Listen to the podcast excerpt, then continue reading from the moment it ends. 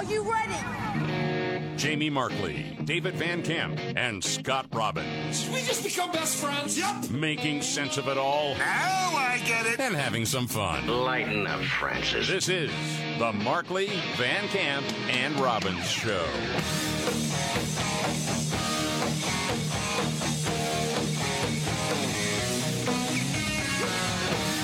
The Markley Van Camp and Robbins Show. Thank you so much for being here. I'm Jamie Markley. That's David Van Camp. There's Scott Robbins. Uh, there's a lot going on right now, and it doesn't seem like there was a whole lot of attention being paid to this move that we've made when it comes to Ukraine.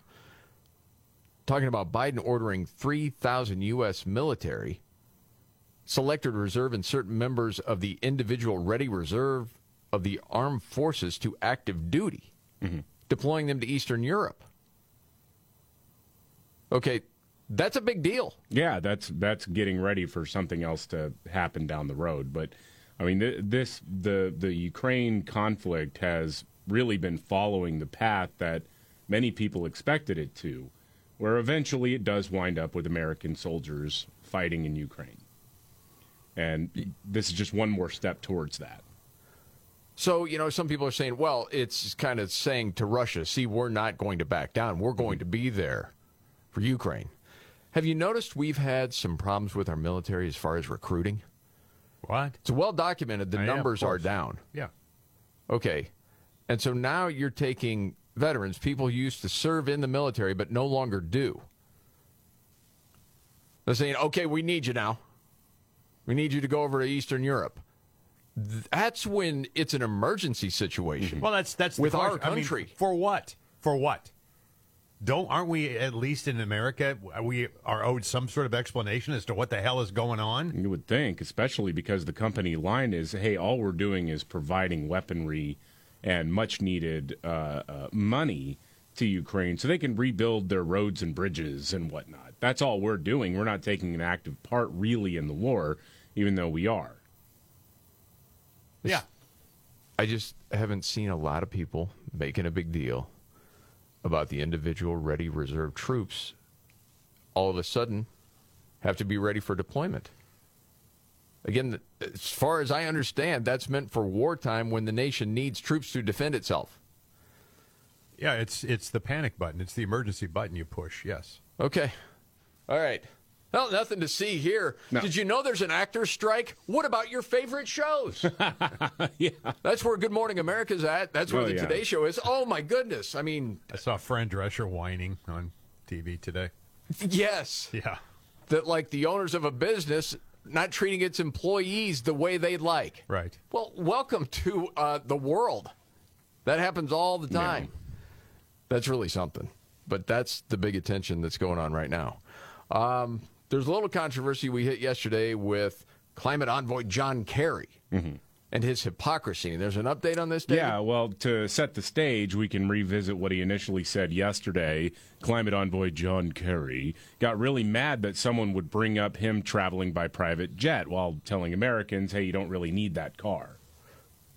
Yes, because again, to go over this, um, his family owns a private jet. That weasel. I'm telling you, man, that was the most weaselly answer. Isn't that the deal? Yeah. Yeah. yeah of course Yeah. they do. Okay, but it, him personally, wait a second. You know, not so much. I think you have my uh, volume down, Scott. Okay, go. one of the most outrageously persistent lies that I hear, which is this private jet. We don't own a private jet. I don't own a private jet. I personally have never owned a private jet. And obviously, it's pretty stupid to talk about coming in a private jet from the State Department up here. Uh, It just, honestly, if that's where you want to go, go there. Yeah, you're a hypocrite. Well, that's where I want to go. I want to go there. Uh, so later, Representative Mike Waltz asked him about that, saying, hey, I've got this news article from this past February that talks about you selling a private jet that you owned. So what's the deal with that? Uh, Mr. Secretary, do you stand by that testimony that Object. you've never I- owned or I your personally. family? by I your family. personally, yes. My wife owned a plane, and she sold the you plane. You flew on that been- plane. Uh, not in a number of years, And- but I have flown on it, And sure. this article is not then inaccurate that your family owned a plane, you flew on a plane. There, My Secretary- wife, Mr. owned, my wife owned here's the plane. the- I do not fly on a private jet. Uh, I do. I do not fly. I fly commercially. Have you flown all a of my private jet since you've taken this position? Just possibly once. I, I don't. I think. I just don't. I'm, I'm trying to think. Of I, I think you need to take the broader point of how this appears to the American people But no, as we're asking them to take that. Let that. me tell you why. Miss- I, you, you we're know- not you know asking Americans. We're not asking Americans not to fly. Like, we didn't own a private jet. Okay, yeah, my wife owned a private jet. All right, you got me. All right, but I fly commercially. Okay, maybe, maybe I don't know. One time I, I've flown private. I don't know. We're not asking Americans to not board airplanes. Come on. What are you talking about? There's a whole push about the carbon footprint. What's your personal carbon footprint? Yeah. And people that fly private, people get, you know, ticked off about all the climate nuts. So absolutely you and your ilk are telling people that. My family. Your family does own it. You don't own it personally. Yeah, like that yeah, you don't have to the, people. the title's not in your name. Shut up. You understand the optics, dude. Yeah, of That's course why he it does. Bothers you when people bring it up. Jeez, man. Dang. So this is the Wall Street Journal today. Uh, looks like it is happening. Tucker Carlson not just doing a show, but also creating a new media company. You got to call it CNN, Carlson News Network.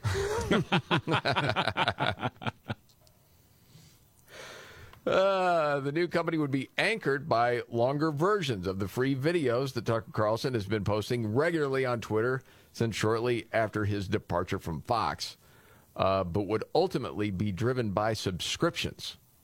That's what people are saying. oh. What do you think of that model, Scott? Uh, it's been tried before, and sometimes it works, sometimes it doesn't. I think he's got a head of steam here. I think it will work. Yeah. Yeah, I think people will pay for content if they want the content. I would agree with that. Yeah. Yes. What do you think, David? I think it could work. I, I- I'll be really interested to see it. I know there are a lot of other people who may be thinking about going independent and whatnot who would be interested to see. The, the subscriber model is a tough nut to crack sometimes, mm-hmm. but he's got enough sway within uh, the within the confines of basically forty percent at least of the country who see th- see the world the way that he does. Um, so I, I think he's got the best chance out of anybody, really, if you're going independent to make it work. Yeah. But I'm sure he'll get the backers for all of that.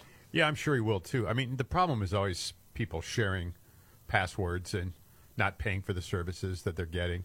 I mean, Netflix has been battling this for a while. Yeah, but they figure. It looks like they figured I- out at yeah, least part I, of it. I don't know if they have or not, but it, yeah, I, I don't do that. I've never done that. Well, their but- subscription rate went way up when they started finding people. Right. Whoa, wait a minute. Oof. All of a sudden, it happened. Yeah, I mean, this could this could work out nicely for him though. And and by the way, there are no rules. I mean, he's not beholden. to No, he is not. So yeah. Yes. So that would be Yeah. very interesting. You know, talking about the whole, you know, streaming model, subscription model, I saw this piece today um, talking about Disney and the CEO, Bob Iger. Apparently, he's not having a good time this second time around. There's a whole piece about it. Um, and in it, it's talking about him facing fire after fire, including further streaming losses, a steep decline in Disney's traditional TV business, and an activist shareholder. He's got to deal with all of it. Yeah. Um, they're in the midst of layoffs, budget cuts. Summer crowds at the Florida theme parks have thinned, and its Pixar animation studio continued a years long box office slump. A lot of this stuff has to do with going woke. And I know liberal media can say, "Mm, that's not exactly true. It, it is. That that's part of it. You turned off, you know, again half the country with this stuff. Maybe it's time to listen to the critics for once and say, okay, maybe they actually have a point. Yeah. But uh, for them, it's not about the market share. Yeah. It's about the cause. It's like a religion to these people. But it also says that Disney is likely going to seek a strategic partner in its ESPN sports business and is considering selling off other traditional TV assets. Yeah, I heard they were talking about out. dumping ABC. Yeah. Yeah, we'll see where all that goes. Um, as you probably know by now, the cocaine caper from the White House can't be solved. Nope. Nope. Can't be solved. Just mean- not enough technology. No. just you know one of those things, just coinky dink that uh, just happens to be where the coke was. Is the place there's no cameras. Yeah. It's almost like Jeffrey Epstein was there. No Yeah, fingerprints, no DNA. It's a weird thing, you know. It's like my front porch is more secure than the west wing of the White House. That's incredible to me. It is strange. Uh, yes. Donald Trump, meanwhile, gave his thoughts on whose cocaine was found at the White House. This was on Real America's Voice. in my opinion, it's Hunter and probably Joe. Because, you know, you watch Right. Joe at the beginning of the speech, and he's got a little life. Not much, but he's got a little life. By the end of the speech, he's a disaster. He agree. can't even find his way off the thing. So there's something going on there, and I wouldn't be surprised if it was for both of them. I think it's for both of them, but that's Yeah. my opinion. no, I think they pump them up. All right, let- absolutely. and I think, and we can't have a president that's on cocaine when you're dealing with nuclear weapons and everything else. Okay, I got to admit it. That made me laugh. We can't have a president who's on cocaine. Oh, of course not. it's the way he delivers it. president that's on cocaine when you're dealing with nuclear weapons and everything else. and the laugh in the voice. Oh my gosh. That's great. Uh, yesterday, David had the update. If you remember the character Ray Epps from January 6th, Jake Tapper interviewed Ray Epps' lawyer. Can't wait to hear from that. Get to it and much more coming up right here. The Markley Van Camp and Robbins Show. Jamie Markley, David Van Camp, Scott Robbins, Ray Epps. You need to go into the Capitol, is what he said January 5th and 6th. Yeah. Yeah, Yeah, Ray Epps, he's the guy who's seen on camera telling people to go into the Capitol on January 6th, and as you mentioned, the night before the riot. But unlike hundreds of other people, he was never charged with a crime. So many of us have wondered, well, why is that? And it seems worth asking whether or not he was working with the FBI, because the reporting bears out that there were multiple FBI assets, or whatever they want to call them, within the riot and and a lot of us would like to know why what was their purpose and you know if they were there to just get intel why did the federal government appear to be caught so off guard Absolutely. and it just It's almost like they were wanting it to happen. yeah so he's now suing Fox News and Tucker Carlson for defamation because they had the audacity to poke and prod at that storyline uh, Ray Epps' lawyer a guy named Michael Teter was on CNN being interviewed by Jake Tapper, who just started out the interview with this. I want to play the question from the tap. Okay, roll it. Joining us now, Ray Epps' attorney, Michael Teter. Mr. Teter, thanks for joining us. So the lawsuit claims Fox and the host suggested repeatedly that your client was part of a secret FBI plot to orchestrate the January 6th riot. Obviously, a nutty, false theory. How have these lies The timeout. upended your Time client? out there with the tap. Yeah. Why is that obvious? Yeah, why is that an obvious nuts claim? I mean, we know this. The, the thing is, take, take recent politics out of this. Okay. Even CNN, as a news organization, has several published articles on their website, still live right now, about the FBI entrapping young, depressed Muslim men. And then putting together a terrorism case against them. There's mm-hmm. one case in particular where a guy was suicidal, and an FBI agent posing as a young Muslim woman convinced him to wage war on behalf of Allah. I mean, the guy the guy was made into a terrorist by the FBI. And the left wanted to protect those people. Yeah. Okay. which is great. Yes, the federal law enforcement should not be creating terrorists, but Yes. they have. They've demonstrated that they've done that over the last several decades. So why they did is it it in Michigan nuts? with the governor of Michigan? Yeah. Gretchen Whitmer. Okay. has upended your client's life. Has any of this caused him to rethink all of these people, including that particular TV channel, and, and all the lies they tell? I mean, he has now been victim and seen up close how reckless and how little they care about truth and facts. Yeah.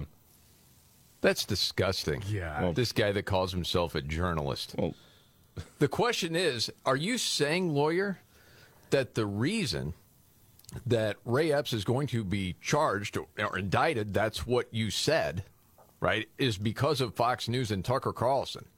Because all of a sudden, what there was a judge that thinking, you know what, I wasn't going to put this in front of a jury, but I'm really feeling the heat from Fox and the Tuck right now, so I better do it. That's what we're to believe, Yeah. Mr. Lawyer? What a load of Well, nonsense plus that the is. fact, is there a question anywhere in the near future, Jake? Right.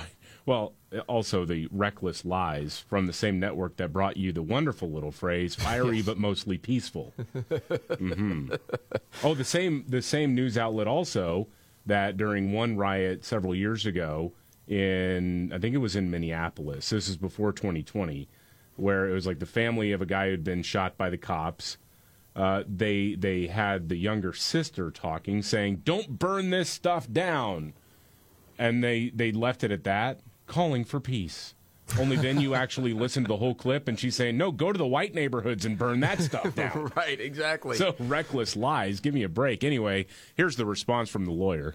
Okay. Yeah, Ray is an unlikely villain for the right wing and for Fox. Was, as you said, he was a Trump supporter. He was there uh, on January 6th because he believed what Fox had been saying about the election being stolen.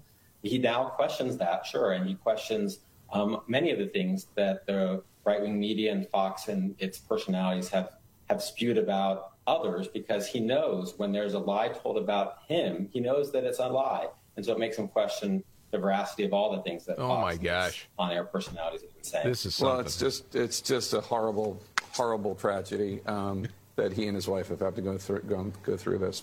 Michael Teter, thanks so much. We appreciate it. That's it? Yeah. It's a horrible tragedy. Okay. Let me ask the question, Jake.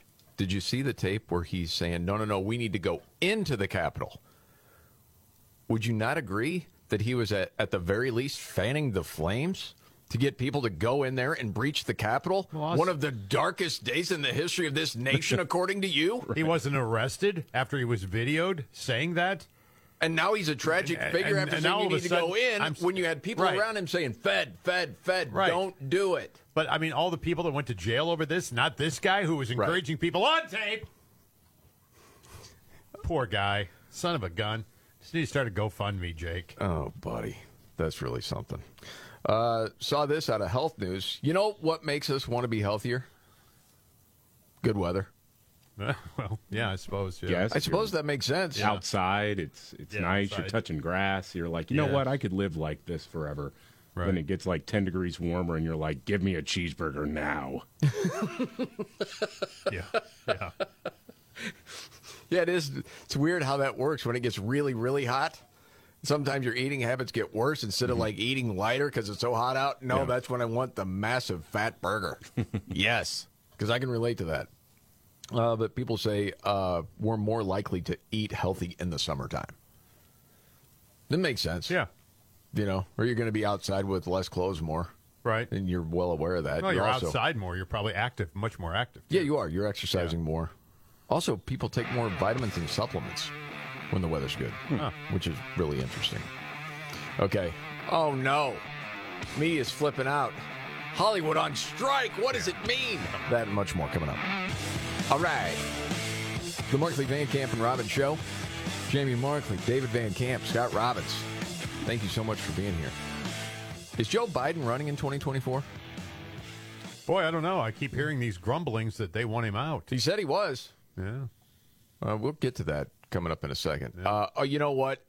Big story. I mean, you got to pay a lot of attention to this. Breathless coverage. No lights, no camera, no action. Hollywood shuts down in what's now the biggest entertainment industry strike in 60 years.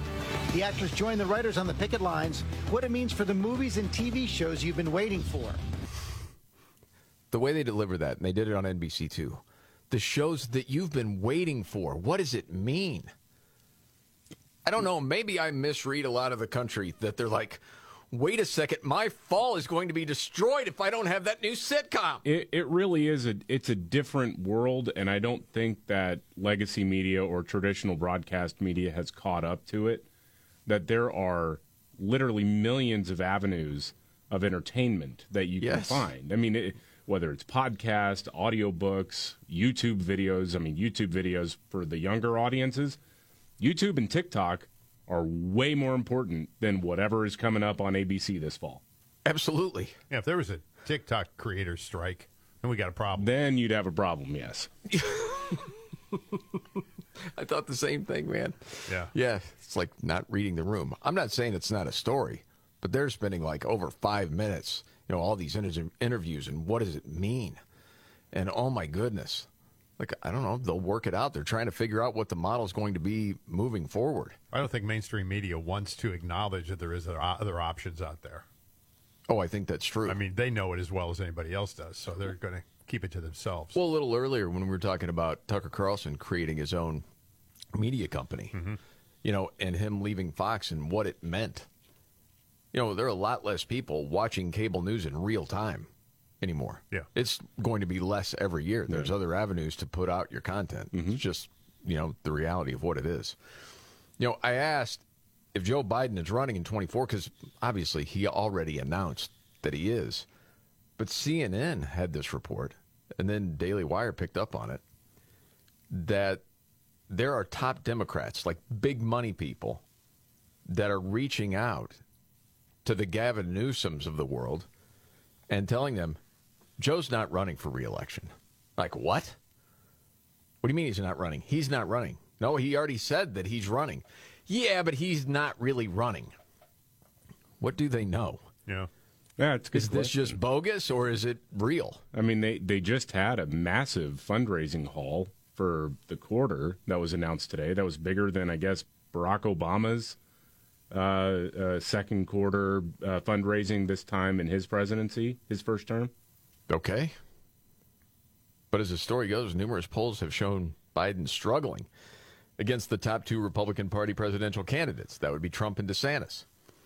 Those who are placing the calls to the prospective Democrat candidates are telling them that despite what 80 year old Biden has said, and despite launching his campaign, he actually will not run for president. In the story, Biden's team pushed back, saying he's absolutely running. I mean, obviously, he's been in the spotlight this week. Well, technically Talking- shuffling, but yes. NATO and everything else. You know, The, min- the Minister Yacobo, the daughter of Ireland, or daughter of Ireland. You can tell that's a Freudian slip. I'm thinking of home. home, Ireland's home. Yeah, What? Ireland's home.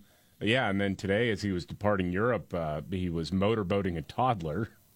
God, That was a dang. weird I did not video. see that. Oh. Okay, describe this. I haven't seen it. Yeah, there's this video where you got a mom standing with her child, very young, maybe what one or two, somewhere in that age. Little girl, yeah. Um, and the the baby, as as toddlers are wont to do, sort of turns in and puts her head on mom's shoulder. And Biden leans in and like open mouth goes hum dum dum dum dum on her back, and then leans in to kiss her face, and it's just like Yeah, Joe, the kid pulls away. dude. Yeah, Oh, my yeah, he was doing the nom nom nom nom nom thing. You can, and you can see it.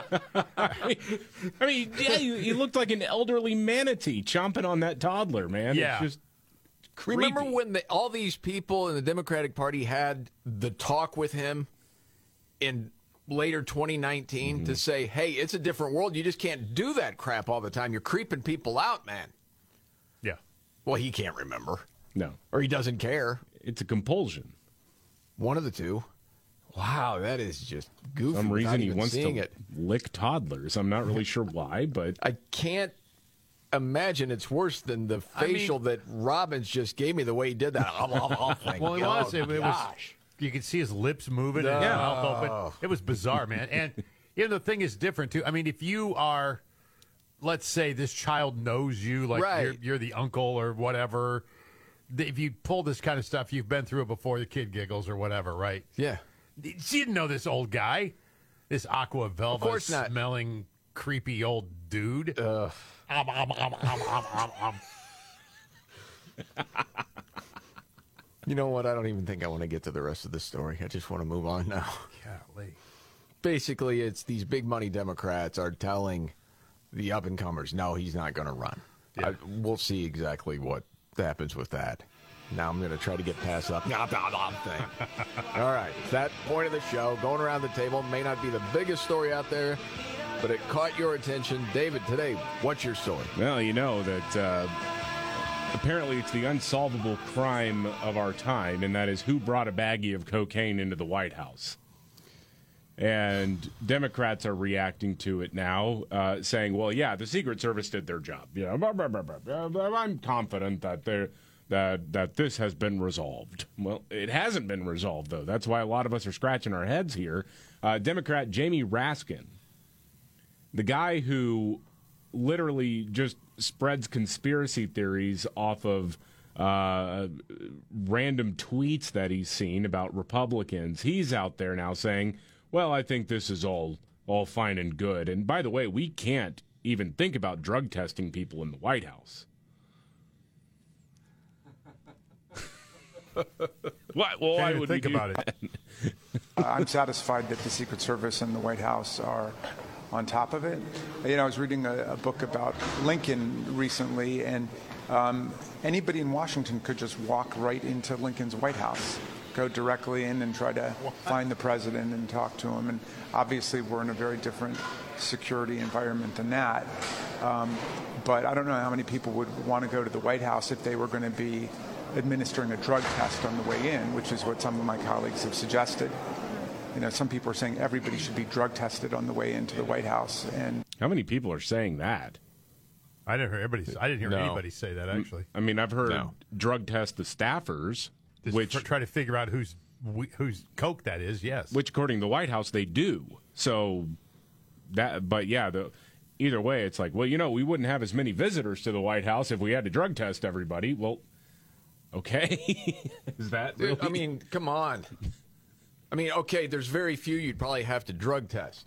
It'd be Hunter Biden and what? The members of Buckcherry.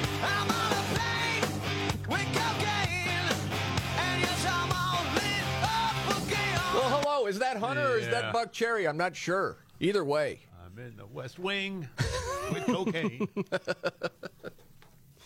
Golly, man. What's your story, Scott? Uh, my story is the approval ratings of Kamala Harris. Whoa. Are they jumping? Uh, no, actually, Oh. they're not. Hmm. Harry, uh, this is a brand new poll, by the way, found nearly half of all voters view Harris negatively.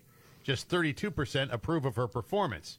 Mike Pence, for an example, managed to survive the entire coronavirus crisis without hitting Harris's um, net negative 17 approval rating.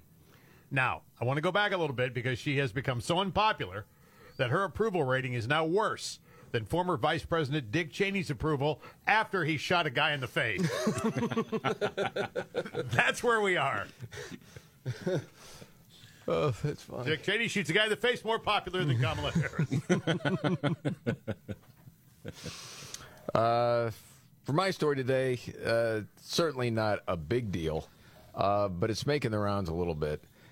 And that was someone filming Donald Trump playing golf. oh, yeah. This is at Trump National in Los Angeles. And it looks like he's maybe 15, 20 yards off the green and pulls the cart up and is getting ready to hit this little wedge shot into the green. And then it was, well, unfortunate for the former president uh, that this was caught on tape, but. Oh, he shanked it. oh my god, I got that on video. Yeah, had a little little Shanksalicious there. Straight right. El Hazel. It happens, okay? It happens to well, it happens to pros for crying out loud. Oh yeah. But you know this will be making the rounds all over the place, especially with people that like to have fun with What do you think? He lifted his head too quickly? Didn't rotate his hips? What happened there? Uh, I don't, I'm too close to the ball, maybe. Maybe. Okay. I'm not quite sure. Uh, a lot of people said probably still made birdie on the scorecard. right. Still called it good. Pick it up. Pick it up. 20 feet out. Pick it up. Those stories never stop No. entertaining me. You know, 20 feet, you know, yeah, no need to mark it. Yeah. Gimme, pick it up. Yeah. You're good. No problem. But it was, and it seemed like, you know, it wasn't like these guys filming were out to get him. They were surprised because Trump is a pretty decent golfer. Oh, he shanked it. Oh my god, I got that on video. yeah. It's just one of those things, man. It happens. Okay. There's much to get to. Oh, did you hear about Kevin Spacey? He was explaining how he lost his career. Well, there was a reason for that. Well, yeah. He was fighting back the tears. We will get to that in a news update next. That's got to be a joke. it has to be. The Markley Van Camp and Robbins Show. I can't stop laughing. now. Jamie Markley, David Van Camp, Scott Robbins. Sorry for the ADHD theater. Yeah. But I just saw on the news monitor there is a story where an Ernest Hemingway book is being flagged by some university All right. I because got, of its graphic fishing. all right. I, I've got the I've got the story here. Okay, join me on this journey. Okay. Ernest Hemingway, one of the key American literary legends of the 20th century, is next is the next author to fall victim to content warnings with classic titles like The Old Man and the Sea and The Sun Also Rises getting a second look from publisher uh, Penguin Random House as well as one Scottish university. According to the report from the British Daily Mail, uh, updated uh, just last month, uh, Inverness, Scotland's University of the Highlands and Islands flagged the 1953 Pulitzer Prize winning novella for allegedly graphic fishing scenes. Graphic fishing scenes. Yes. Others have criticized the decision, including Mary Dearborn, the author of uh, a biography. Um, I, I'm so this novella focuses on a fisherman protagonist Santiago's massive catch of a giant marlin that he exhaustedly struggles to keep on the line uh, for days before eventually killing it with a harpoon. Uh, apparently, uh, they just had to have a trigger warning because uh, Yes. it's violent. Uh, I'm not really sure. Graphic fishing? Yes. Hmm. Never heard of that before, actually. It's pretty wild. Andy Griffith. Andy Griffith. Graphic fishing warning. He was a groomer. Oh, boy. That'd be the new Marvel comic, Billy Bass. But right outside that class, right outside the university, put one of those Billy Bass you know, out there. That'd be great.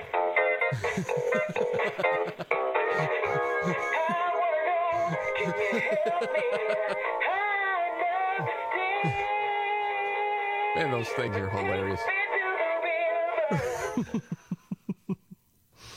okay, I got to get to the Kevin Spacey story. Do you remember when he was accused of getting all handsy? It was, yeah, he was convicted, right? Or he settled out or something. I mean, Where did that end, David? I uh, can't even He's remember. He's in court now for a sexual right? In assault UK. trial in London. Yeah. And so he was describing how the multiple allegations against him destroyed his career. And he said, My world exploded. There was a rush to judgment, and before the first question was asked or answered, I lost my job, I lost my reputation, I lost everything in a matter of days. Well, there was a lot of that stuff out there, mm-hmm. and then witnesses to it. If I remember the story right. yeah, multiple, multiple counts. In denying one of the allegations, Spacey did call himself a big flirt. I'm just a big flirt. And what I did in my mind, he said, was romantic. Yeah. See, it gets creepy then, doesn't it? I don't know of any dude that gets grabbed down there and says, you know what, you're being romantic right Yeah, now. You're being real flirty. Yeah, no. yeah, I always thought of flirtiness as like uh, a certain type of glance or maybe uh, a playful joke or something Yes. like that. Yes. But not, not you know, not grabbing the wedding tackle. That's, that's just a straight up pass, isn't it? I mean, Well, yeah, that's sort of, you know, depending on the situation. If it's, you know, a dude in the workplace, there's a good chance you're going to get punched. well, yeah. I mean, once you're grabbing the planters, I mean, that's uh, yeah. Yes. Well, there's differing, I guess, degrees of romance. Maybe perhaps Kevin thought that was an appropriate way to be romantic. I guess. Somebody sent me a meme, by the way. You just reminded me of it. Now I got to pull it up here. I don't know if you'd seen this one before, uh, but it's for people that might be confused about their gender. And it's just a picture of Clint Eastwood from one of the old westerns, and he's looking very grumpy. And it says a good kick in the basically sack Yeah. will solve your gender confusion. Well, yeah, yeah. yeah, that's true. Well, Yeah, accurate. there's- Yeah. There is something to that. The good, the Uh, bad, and the soprano. No, they always have to hit this in news too. I don't know if you heard. no one won Wednesday's Powerball drawing. Mm-hmm. So tomorrow's jackpot jackpot up to 875 million. Oh, man. Is this the point where you start playing again, Scott? Yeah. What is is there an over under for you now? Well, when I start hearing 875 million, I'm like, what the heck? Yeah, because five million not enough. No, well, 50 million is not enough to wreck your life. 875 million complete train wreck ahead. Yes. Yeah. Okay. Put it out there. If you want me off the radio, haters and losers, five million dollars cash. I'm done. You'll never hear from me again. Take five. I would take five million. Yes. I'll take one. This is the Markley Van Camp and Robbins Show. Are you ready? Jamie Markley, David Van Camp, and Scott Robbins. We just become best friends. Yep. Making sense of it all Now I get it. and having some fun. Lighten up, Francis. This is the Markley, Van Camp, and Robbins Show.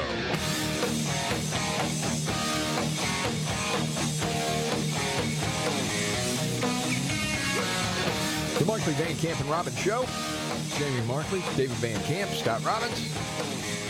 Okay, heat wave. It's well documented. It's been talked about a lot this week. Oh, yeah. That is due, in fact, to climate change, says CNN. Yeah, not not a pressure system that is driving up heat in, in part because of El Nino, but it's all climate disaster, is what they're saying. Uh, an already dangerous weeks long heat wave will only worsen this weekend as a heat dome intensifies and reaches peak strength over parts of the western United States. Oh, they talked about this morning, David. You know. Ninety million Americans on alert from coast to coast. Scorching temperatures climbing even higher. Oh, yeah, it's hot. There's no Yeah. question about that. It's really It is. freaking hot. I mean, they're talking No about in Las Vegas. You know, you're looking at a low of 90. that's that's By 117 record. Yeah. Uh, even the hottest place on Earth, CNN declares California's Death Valley could reach rare highs with 130 degrees possible on Sunday. It has only happened a handful of times, one of which is the all time global record high temperature of 134. This kind of extreme heat is one of the hallmarks of human caused climate change. What they don't mention about that record is that if you actually click through the link and look it up, the all time global record high temperature of 134 degrees was set in July of 1913. Hmm. So, more than 100 years ago, apparently, there was climate change to blame. The whole thing to me is, as you watch this, and I've seen it more this spring and into the summer than ever, that the weather's the lead story. And all I can think to myself is that is the wearing down of people. Yes.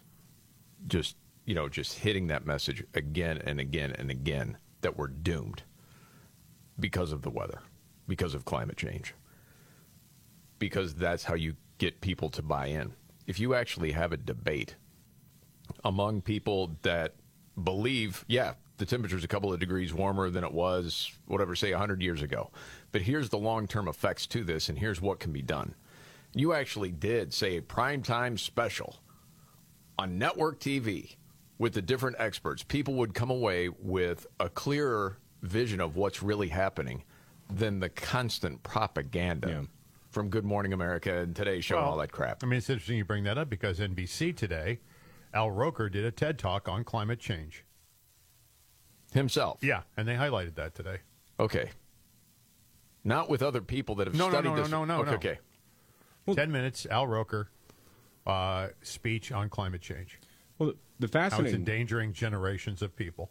Yeah, and as I pointed out, you know, they were talking about you know highs in Houston and uh, being really hot. The Today Show dispatched a reporter to Houston to talk about, oh my gosh, it's already 83 degrees right now at seven in the morning or whatever.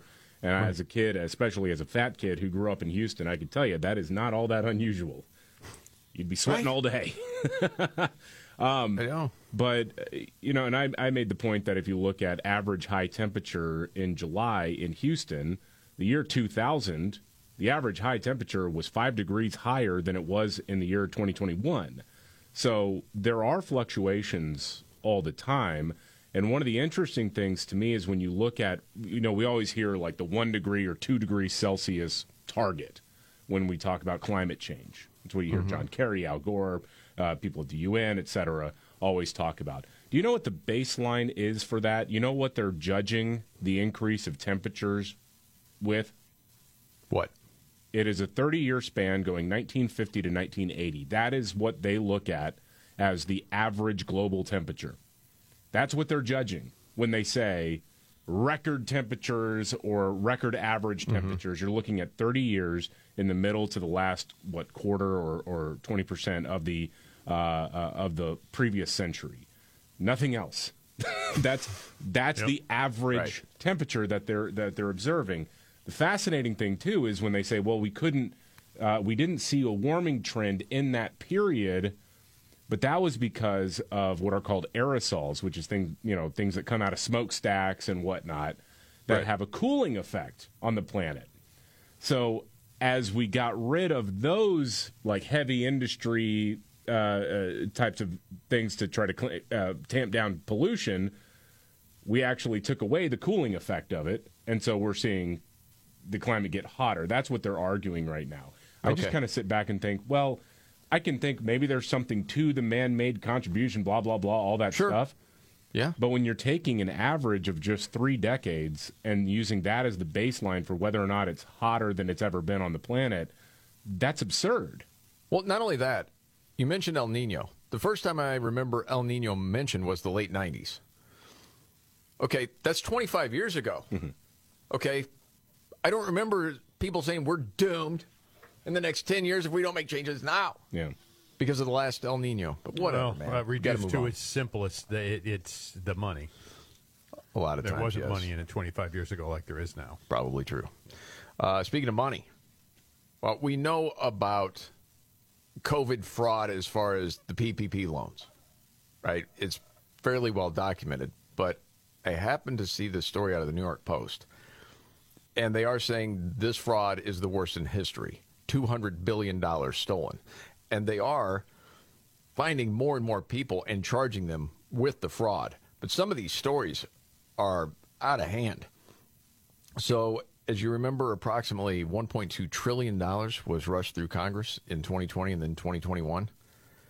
Um, and this new report from the Small Business Administration's Office of Inspector General reveals an astonishing 17% vanished to fraud. Okay, so now they've got 90,000 actionable leads. Like who was just taking the money, didn't really need it, and what they spend it on. And all of a sudden, you start seeing pictures of $318,000 Lamborghinis. The people that were ripping off the government, man, and the taxpayer, they were living large. There's a story about this guy, Donald Finley, owner of the now shuttered Manhattan themed restaurant Jekyll and Hyde, purchased a Nantucket home with these waterfront views with millions of dollars from PPP. yes. Now he's facing up to 30 years in prison. So, you know, not exactly worth it. Um, one person that was interviewed, uh, uh, that was Haywood Talcove of LexisNexis Risk Solutions. He said, listen to this, the fraud was so easy to commit. All the information was self reported and none of it was verified or checked. During the height of the pandemic, it was really hard to purchase luxury items like a Rolls Royce or a high end Mercedes because you had people walking in with cash from the PPP program to purchase those items for whatever the dealer was asking. Jeez. what does it matter, right? Who cares? Hey, all these all these people got money. They're coming in. We can actually charge more for this car right now. so, it's incredible. So you're saying the stimulus worked? right. People yeah. are spending money. Perfect. Yeah, it was back, Is in- a- back into the system again. Yep. There's been a total of 803 arrests taking place as of May 2023 for the pandemic fraud. And then it talks about this dude, Miami, David Hines, 29, used $3.9 million in the PPP money. Um, and that's the dude that had that Lamborghini. Yeah. Something, man. Um, he also spent thousands at high end shops and a Miami hotel and just spent $30,000 of taxpayer cash. He just said to mom, Hey, mom, enjoy 30 grand. He's a good son. I'll give him that. My mom would go, Where did this come from? Yeah. Where did this come from? Did mom not not ask those questions? Yeah, I was just going to say, my- there's no way. Yeah. Don't know. Doesn't say in the story. Hey, Mom, here's 30K. Uh, there was this Small other guy. bills, by the way. Uh, he paid off the mortgage at his house and at his business property. And then he shelled out for an 18 karat gold Rolex watch and a vintage Jag. Made a staggering $113,000 in cash withdrawals, traced back to the loans. I mean, it's like story after story. A lot of Rolexes, a lot of awesome looking cars. But yeah, they're they're catching on, and that more and more people are uh, are getting in trouble. Some people are doing plastic surgery, all sorts of stuff like that. So there you go. All right, David, you got a story about a teacher in Washington? Oh yeah, uh, in the state of Washington, apparently teachers having private communications with kids about their sexuality is necessary and encouraged. No, it's not. That's well, in the, state of Washington has decided Oh. it is. Um, Brandi Kruse, we talked about her before. Uh, former Seattle TV anchor, now does her own thing. The Undivided Podcast is what it's called. Um, she has a new story about the Olympia School District, one of the wokest school districts in America. A teacher was privately communicating with a 10 year old student about her sexuality, a fifth grader, going as far as to tell the girl to set up a private email account so they could communicate without the parents finding out. Uh, wow. The emails are from the summer to the fall of last year between Jennifer Knight, a teacher at Centennial Elementary School, and one of her fifth grade students. In an email to school staff on April 28th, Knight told the uh, rest of the uh, faculty and staff that this student has opened up to me in the past few months and has requested this change that they would use they them pronouns now. Uh, please understand this change is uh, I'm sorry his right. So I guess it's it was a girl that was saying I'm a boy but I want to go by they them pronouns or something like that. Uh, and so the teacher wrote, "Please understand that this change is his right and is not to be questioned." Please also know that they are not going by this change at home, and we will not be discussing this with his family. Uh, Knight sent the student, meanwhile, private emails which included statements like, You need to get a personal email set up so we still have a way to communicate. I would take you into my home anytime you need. And also make sure this email is deleted when we are done because otherwise, when your mom looks, you will be outed instantly. Wow. That's my. grooming. Holy cow. Absolutely. Man. That's so sickening, man. Mm-hmm. And it happens far more than people think. Think there is a spotlight being shown on that right now. Oh, gosh dang, man. Okay. Appreciate that story. Not that I enjoy it, but I think people need to know, that's for sure. Now, you have a piece of audio we got to get to. This is a pilot of a helicopter? Yeah. What's Uh, going on? Passenger on a recent helicopter ride over the Grand Canyon nearly made a very, very bad mistake. Uh, the passenger was in the front seat of the helicopter, and you can see the passenger reaching for a control lever. She was apparently about to yank the lever that controls the rotor brake, which stops the propeller from spinning. It's something that you put in when you're landing, when you're on the ground. Why were they doing that? Uh, so the pilot, I think, had pointed to it and had touched it, and then the passenger, you can see on the right hand of the uh, side of the video, reach up and try to grab it, and he knocks the hand away, and he hears what he said in the moment. Okay. No. No. That will kill us. that will kill us. What's wrong with you? Why are you doing that? Are you trying to kill everybody in the helicopter? Who just does that? I don't know. but I always thought if I'm in that area, I want to do something like that because I think it would be really cool.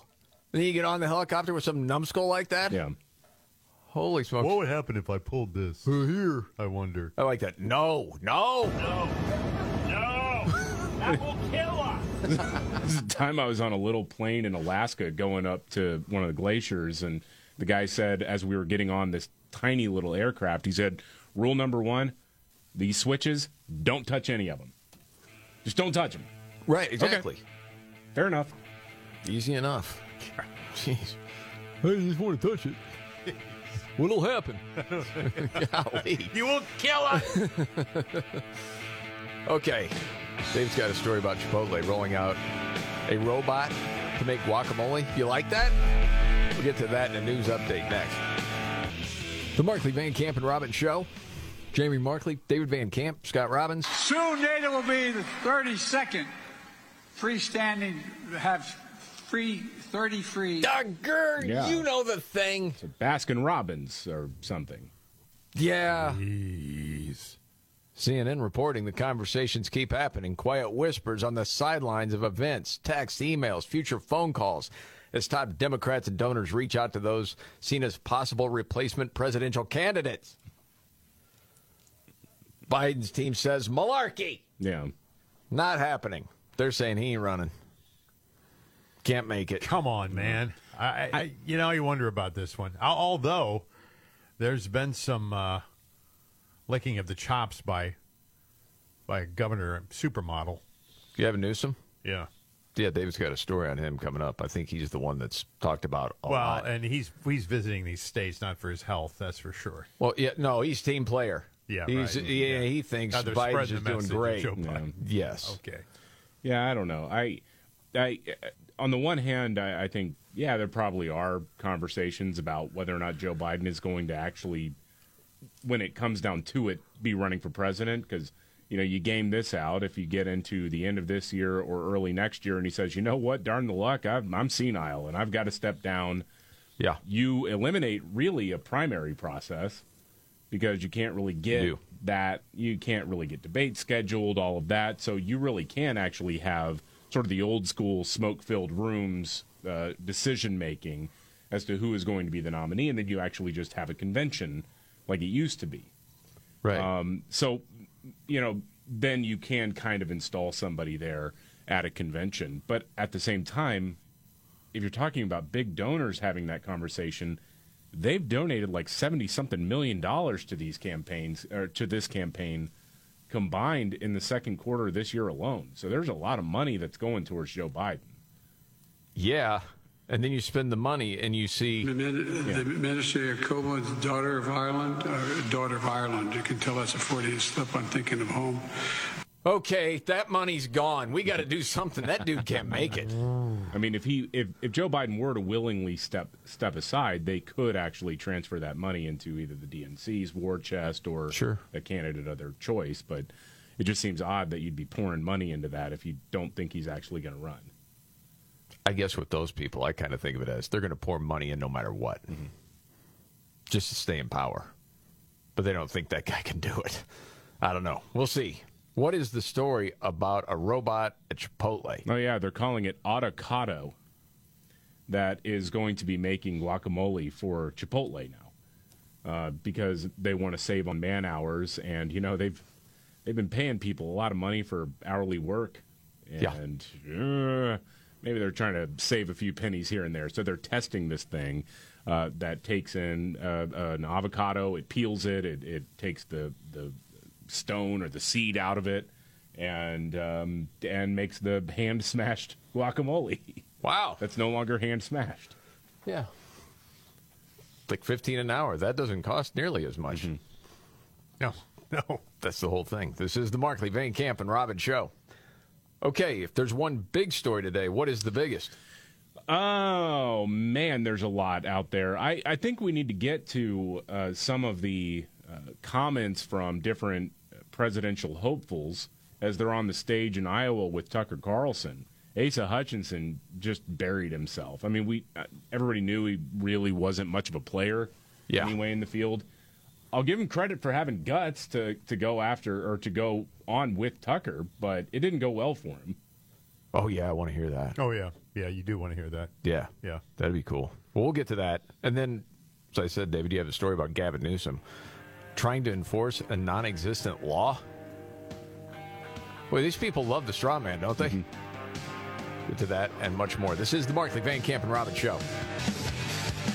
The Markley Van Camp and Robbins Show. Jamie Markley, I'm Gen Xer.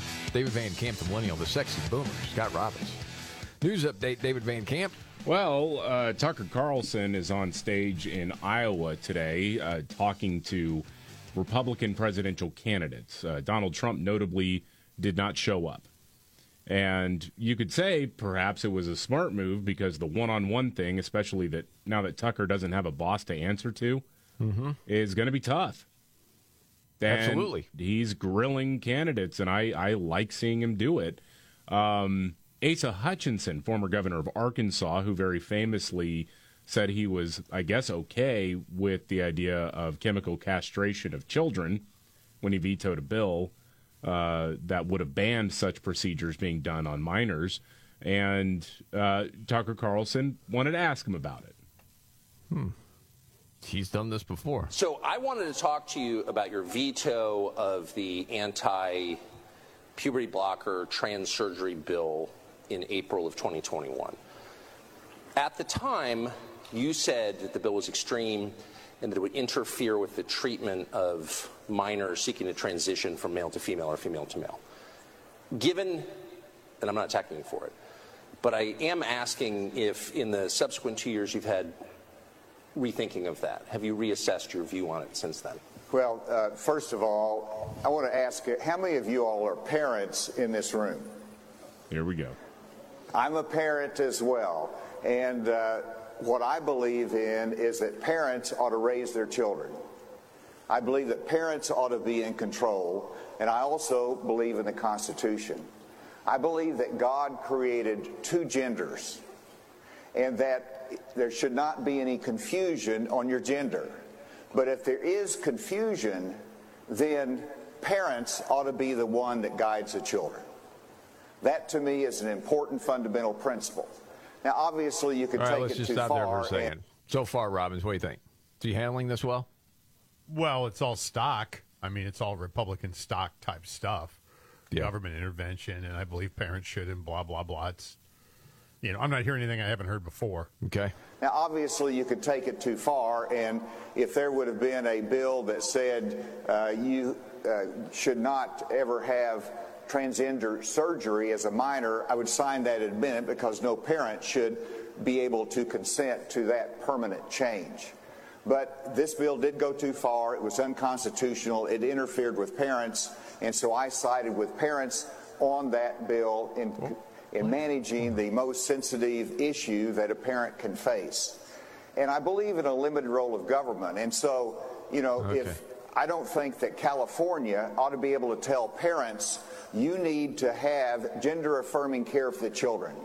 The government should not do that. And in the same way, let's keep the government out of it unless it's that extreme case, and let's let parents guide right. the children. I stand with parents. I'll let you go ahead, David. Well, he he actually is arguing against himself in that, right?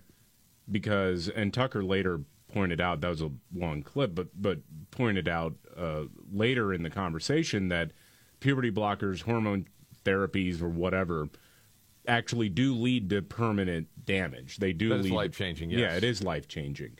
So. Uh, so it, it, that argument doesn't make sense on its face, and we regulate things that parents can and cannot do all the time when it comes to medical procedures.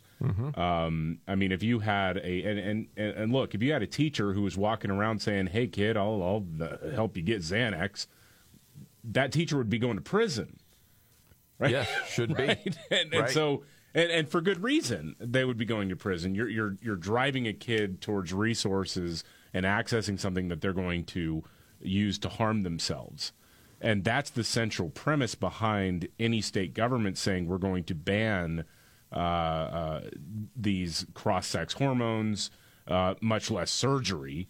Uh, you know, w- that's why it needs to be banned because you cannot just rubber stamp every medical procedure for a child. We don't let kids get uh, not a medical procedure, but you don't let you don't let minors get tattoos. You don't let minors smoke. You don't. There's a whole lot of things that parents are not allowed to do with or to their children. Totally agree. The other part, and I'm just speaking from me, and I could be wrong. It's just an opinion. I hear a guy like Asa Hutchinson, and you know other Republicans are in that boat too. Where all of a sudden, what the person's saying here does not make sense. So, well, it goes too far and limited government. To me, what it's saying is there's a lot of medical money coming into your campaign and they own you. And because of ESG scores, because if it's one thing we've learned over the last few years, when big companies make decisions that alienate themselves from their customer base, and it seems to make no sense to anybody, it's usually about ESG scores. So someone owns you, which means I don't want to vote for you.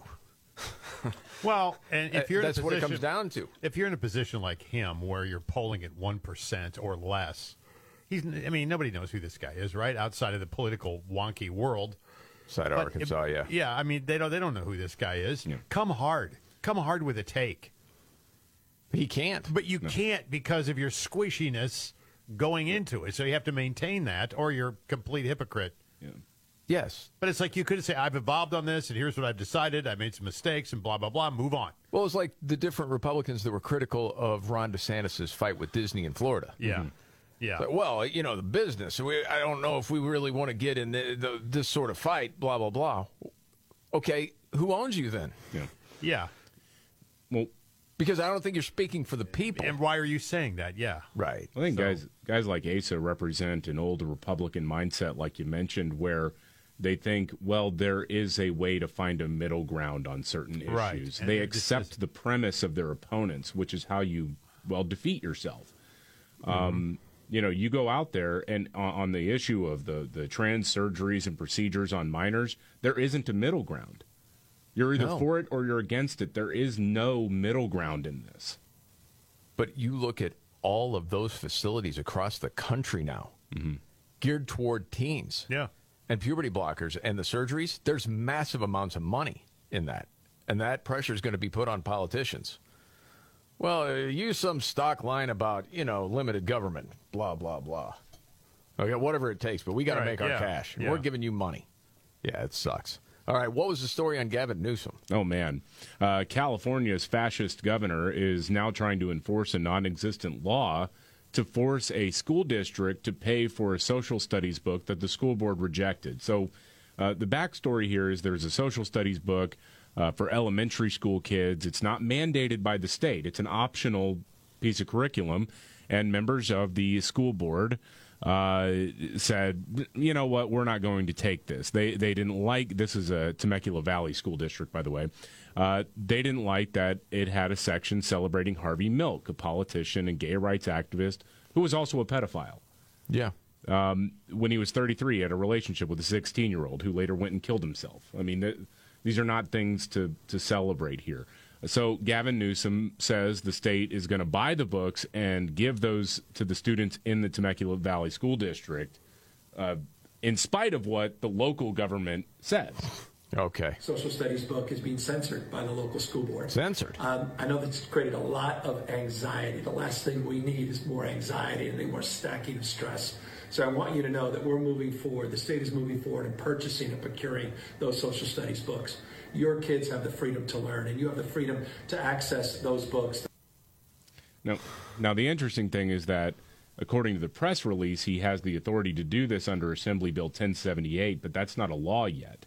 That bill would give the state the power to buy books and pay for them using the school district's money. So if a school district said, no, we don't want to use this piece of curriculum, the state would buy it and then send them the bill anyway. So it's, i i in other words, if you're in California, state Democrats want to wipe away your local school board's authority completely. Yeah. I think they do. Yeah. So, you know, because they're going to go with, you know, whatever book they think is best for their, well, religion, which is the woke religion. And if that's teaching about Harvey Milk, then that's what they're going to do. It's crazy. And then you got a story out of Tacoma. Yeah. Uh, there's a place called Aberg's uh, Tools and Equipment Rental. Uh, It kept getting broken into over and over again. The owner decided he was going to electrify the fence around his business. 7,000 volts. If you uh, touch it, that's what you're going to get. That's a deterrent. Yeah, oh, yeah. Alex Bacon explained why he decided to install this on Fox and Friends. Okay. So it was just nightly break-ins, uh, always middle of the night, waking me up, taking me away from home. Yep. Uh, coming in, uh, fences cut wide open, like in the camera there. Uh, costly repairs. Every time I'd have to have an emergency fence repair, you're talking a thousand bucks roughly. Uh, to the point where I started driving around with a roll of fencing in my car, and I'd fix it myself because it was being broken into so frequently whiz. I couldn't stop it.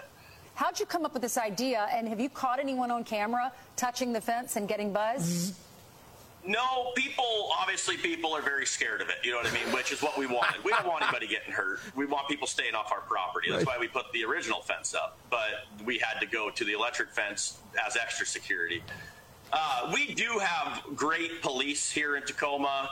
Uh, but their hands are tied. They're not allowed to do anything. You know, criminalization is allowed everywhere. You know, I mean, there is no illegal activity anymore unless uh, you have money or you're a business owner, then you can have illegal, illegal activity. But the criminals have been just set free, and the police can't do anything about it. They, they, they're not allowed to. No. That's why a lot of people are moving to different states where they actually, well, uphold the law. You know what? Um, when I grew up in my backyard, there was an electric fence because there was a pasture right behind my house, and it was to keep the cattle inside. Yeah. You know, that's what it was there for. Yep.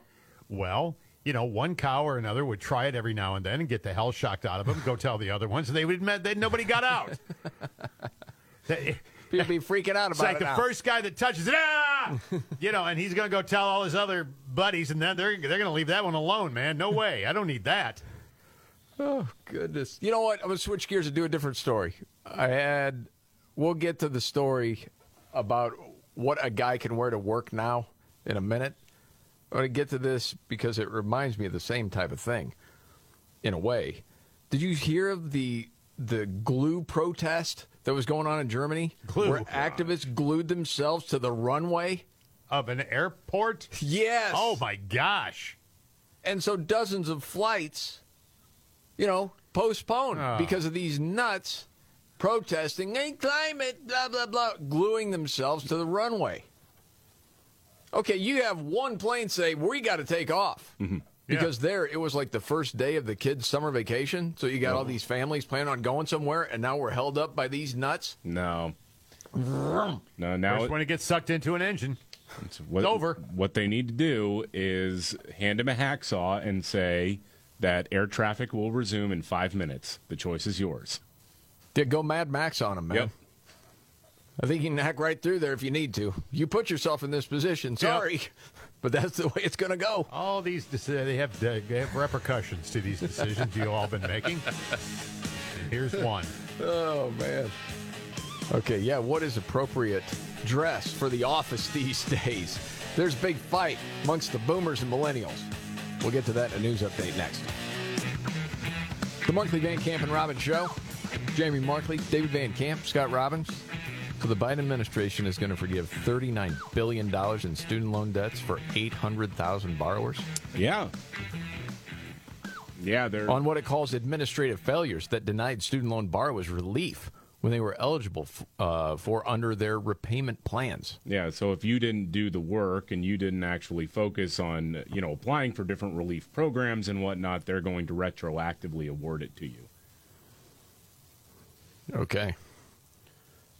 So no punishment for not getting your crap together. Nope. No, Not it's not your fault. Okay. What do you call that?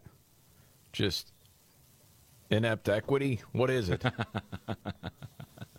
Trying to figure it out. Inept equity. I I, like don't know. that. Yeah, because you're not quite inept enough. You're not on equal playing field for those who are, That's because true, they're rewarded for their behavior and you're not. Oh, real quick, because I mentioned we would talk about this. We don't have a whole lot of time, but it was in the Wall Street Journal. Can men ever wear shorts to the office? What about baseball hats? Of course. Well, this is this is like a real office. Oh, okay. Okay, our business is a little bit different. Yeah, I wear a baseball cap. Yep. Mm-hmm. Every day. Yes. And I wear Yes. shorts every day. Yes, I don't wear shorts every day, but a lot of days. Yes, and you're a, you're an anti-shorts person, Scott. Not Seems- anti shorts. I'm just not comfortable wearing them most of the time. Okay, but you don't mind I don't that care. David no shows no. off some leg. David doesn't bother me. Uh, you got ham hocks like that, baby. You better flash it.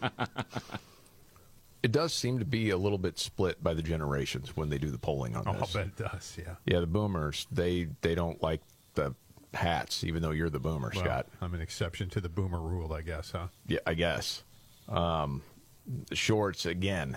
Millennials are pretty much yeah, heck yeah. It all it all depends on what your job is. I mean, if I walk in, if I need a lawyer and I walk into the office and the dude's got his feet up, he's wearing flip flop shorts and a hat, I'm going somewhere else. Yeah. Like you're just you're just, you're just going to take my money and spend it on weed, aren't you? I, but but if your senator from the folks in Pennsylvania is wearing shorts to work, well, that's okay. well, there you can have gazpacho for brains, and they'll still vote for you. there you go. One thing, talking about footwear, a lot of people are okay, you know, casual, athletic, that sort of thing. But sandals is where people draw the line. It Yeah. seems. Well, it's kind of gross. Yeah, I think so too. But it's okay for the ladies. Eh, depends on the sandal. Not not a flip flop, but Yeah, it depends on the sandal. Like the open-toed sandal. Yeah, depends on those toenails, man. Ugh. really that's what it comes down to. It does kind of, doesn't it? Um, the other thing, and I'm going to transition here. They also brought up graphic T-shirts or a band T-shirt. Oh well, and a lot of people, especially boomers, now not appropriate. But you're wearing a band T-shirt today. I am, and actually, that's what we came up with with our Friday Five because you saw Collective Soul last night. Yes, big band from the '90s. Yep. So we were kicking around yesterday. If you had to rank the biggest bands of the '90s, oh wow, who would be in the top five? Hmm. And we went back and forth on this in a number of different ways. One of the things was, what if a band's first album or two, maybe even three, was in the 80s, but they were massive in the 90s? Would they be in? And we decided yes. Oh. So we were going by, okay, how big was this artist at their height? Do they stand the test of time? And how much do you personally like the band? And we've got our five. The number to get in early 210 619 2053.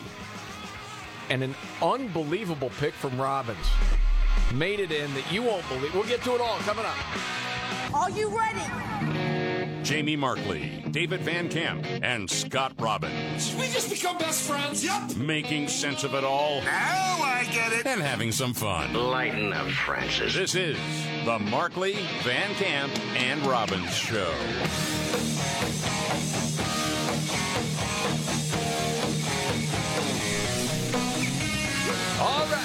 Let's do it. The Markley Van Camp and Robbins Show. Jamie Markley, David Van Camp, Scott Robbins. It's Friday. That means a countdown, our Friday Five, and it starts like this.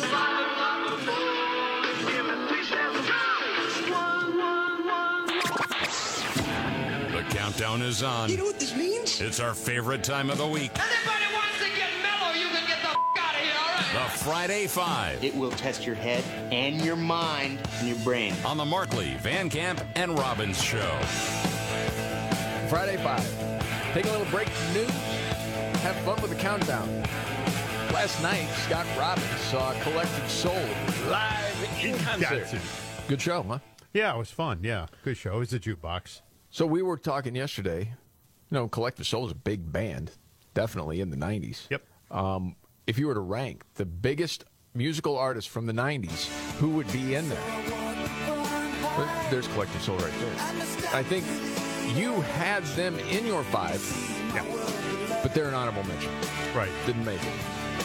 I was you had your lone other wolf picks. on that one. Um, you were the lone wolf on another one uh, that made it to number five and kept a very important band of the 90s out. Yes. Some would say controversial. Some would say that, yeah. I think it's a little controversial. Yes. Yes. Some would say embarrassing. Uh, I don't. You would say that. Oh, yes. I, I don't think I'm going to be the only one. Uh, the number to call is 210 619 2053. Who's up first, David? Uh, let's talk to Alan in Tigard. Hey, Alan. Hey, happy Friday, guys. Um, I'm going to try to walk this one off, but I think worst case scenario, I'll just bloop a single out and keep the line moving. Uh, how about Metallica? well, well, yeah, you're going to have a great weekend. Number one. Okay. Stating the obvious, not known as a 90s band per se. But the Black Album was in the 90s. And then you had Load, Reload. They sold, what was it, 27 million albums in the 90s? It's like one of the biggest selling records of all time. I mean, uh, so I was on the fence about whether or not they counted as it because they had records out in the 80s, but the thing exploded in the 90s. And yeah, when we that's looked when at it went to another level for sure. Yeah, when we looked at the album sales overall, they sold a ton of albums in the 90s. That's really when they were the biggest for a more mainstream audience. And I would say, of all of the artists that made it into the five, they're the ones that really had a big following already in the 80s. Everyone else, they really came into prominence in the 90s for the most part, I would say. So a little hint there. Yeah. Okay, who's next? Uh, let's talk to Mary in Delaware. Hey, Mary. Hi, guys. Happy Friday. Happy Friday, Mary. How are you? Hey. I'm doing good.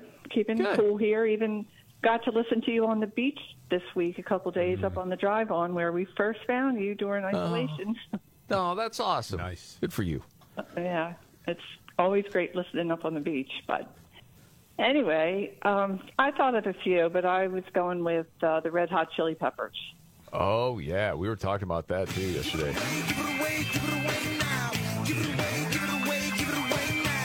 They certainly had albums out in the '80s, but they were at their biggest in the '90s. David, you had some buddies that were massive Chili yeah, Peppers fans. yeah. I, I was struggling with whether or not to put them in the five at first because I, you know, they seem to almost be or have their own cult at, at one point in the '90s where it wasn't just a band; it was like this was this was the Red Hot Chili Peppers. Like they were this monster identity almost. Oh yeah, and I didn't know how much of that was swayed by. I don't know a regional thing or just the uh, degenerates that I knew. I'm not. well, they were pretty big. Not sure, but it was pretty big, yeah. they they missed the five when you look at more objective criteria. But Yeah, I agree. Okay, who's next? uh, let's talk to Uncle Schultze in Oregon. Yes, sir. Uncle Gentlemen? Schultze. Yes, sir. Biggest, best artist of the '90s, buddy. What do you got? Well, you know, there, a lot's been said this week about Joe Biden skipping those dinners at the NATO summit. Yeah. And I think my theory is he was just happy to make a nice poopy in the potty. so, but I'm, and on that note, I'm going to go with Green Day.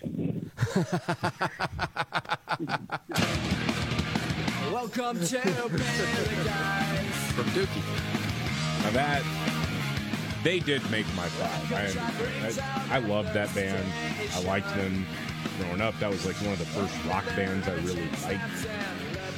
oh yeah, because you would have been seven years old when this came out, right? Yeah. Yeah. Okay. Yeah, I remember even some old rockers at the time kind of liked them, and you'd get a call at the rock station. Yeah. Hey, you play that Greenpeace band? oh, you mean Green Day? Yeah, whatever. Just play it. Okay. All right. Thanks. Yeah. Yeah, that Well, was huge. Yeah, and I was at top 40 then, and when I come around, when that hit, it was like, it just blew the doors off of it. I mean, the thing went nuts. You guys played that at Top 40? When I come around, sure. Okay. Yeah, All it was a right. big record. Did the record label send you a bottle Yep. of Irish whiskey with and, that? And a nice platinum. Yeah. Yeah. hmm Yeah, there's a lot of record company money back then, boy. Whew. All right, who's next? Let's talk to John in Connecticut. Hey, John. Hey, gentlemen, happy Bastille Day. Yes, John. Way to recognize, buddy. And we're marching. So, we're all internationalists here. Yeah. So, uh, I, I asked my staff to uh, generate a list of 90s bands and put it on the teleprompter in 20 point font with phonetic spelling Yeah. to uh, clearly mark the exits, tape down the cables, and remove all sandbags of war. Good, good, yes. But because it's hard to get good staff, obviously, they gave me a list of 1890s bands. so I've had to improvise. Since I'm sort of out in the desert, I'm going with Oasis. Oh, I love your pick, dude. Yes. As we were saying this yesterday, put this together. I was really trying hard to wedge them in there in the five, and I just couldn't quite do it. But for personal like, and for what I actually listen to, I'm looking at everything else that I would have picked. They're in my top three of what I listen to. I love that stuff. Yeah. And if you're a fan, even a little bit, the documentary is worth a watch. But it's a good thing to have subtitles because you don't know what Liam or Noel are saying half the time. But man, is it funny. Okay, who's next? Uh, let's talk to Joey in Salem, Oregon. Hey, Joey. Hey, happy Friday, guys. How you doing? Good. Hey, bro. How are you? Oh, you know, just living the dream. There you go. Yeah, dude. What you got so today? I, I, I decided to go with an obvious one that I figured that Robbins will not deny because every single time I call in, he always ruins it for me. and I am going to go with Nirvana. Oh no, he ruined it. Yep. He ruined it. How did I ruin it? Because of what wound up being number five. Well, they were in my five. At number five. Yeah. Yeah, and there, there's another band that got hosed too, in my opinion, that didn't make the five. I mean, it's hard to deny. I think a lot of people, when they think '90s bands, that's the first band they think of. But no, not an R5. But wait till you hear number five. What's your problem with five? Is I mean, man, Well, I, it's, a, it's the act has sold millions Well, of records. okay. but millions of concert tickets. The other thing too is that our lists were fairly different because of different areas or eras of life that we were all in. I mean, Scott's doing top 40 in the 90s. Uh, Mhm. Jamie, you're doing rock in the 90s, and me as the millennial, like you said, like when the Green Day record came out, it was I was seven. So you know, a lot of that in uh, later elementary and then uh, middle school. You were holding your tray up to get an extra brownie. so, but yeah, it's still pretty inexcusable that Nirvana and another band yet to be named uh, got got hosed on this one. Yes, I agree. Yeah. Okay, who's next? Uh, let's talk to David in Hillsboro. Hey, David. Well, happy Friday, gentlemen. David, it's been a minute. We love David. Uh, yes, it has. I thought I'd check in just to let you know I'm still alive. Excellent. Good. Good to hear that, man. Uh, this band I have is one that I didn't get a chance to see, and I really would like to see him. Kid Rock. yeah. the way you brought that in was perfect.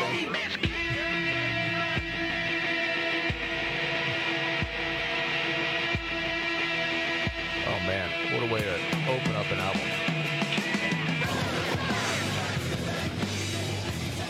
I actually had this in my top five because I I still listen to the Devil Without a Cause record. Yeah, and that thing sold 14 million copies. It was Yes. huge. Yes.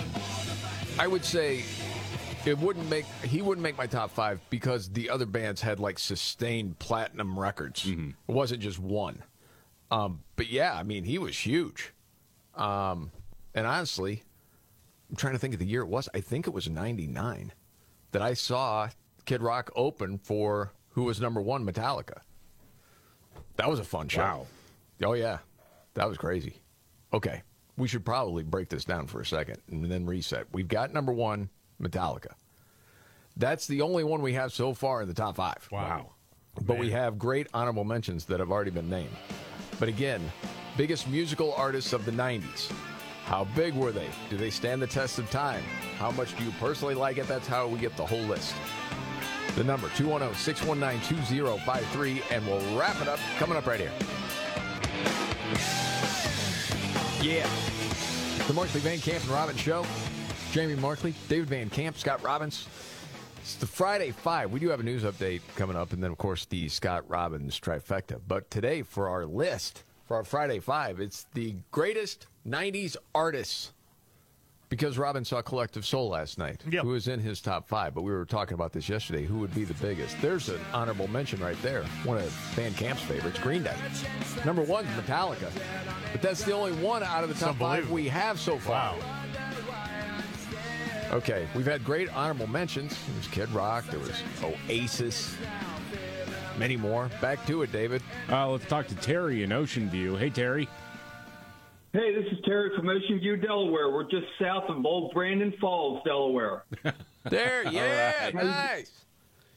How you guys been? Good. Been great, man. Good. Hey, my uh, my guess is STP, Stone Temple Pilots. Well done, man. Number three. With that album Purple, that holds up. It's really, really good. And you know, the rock critics at the time, they were brutal on those guys. And I think it was because they were from Southern California and not from Seattle. Like they weren't authentic. Right. It, there was a lot of garbage with the rock journos. It was so much testosterone. I love this Stone little. Pilots. I love that little lick right there. Oh yeah, And that that song still to this day sounds awesome coming out of the radio. It does. It does. I agree. Yep, me too. All right, who's next? Uh, let's talk to Mark in Lynchburg, Virginia. Hey, Mark. What's going on? Mark, it's all good. How's Lynchburg? Yes, sir. Ha- ha- uh, Lynchburg is hot as fire. Crazy. it has been burning up here. But anyway, hey, back to the music. Why don't we go with Pearl Jam? Yes. Number two.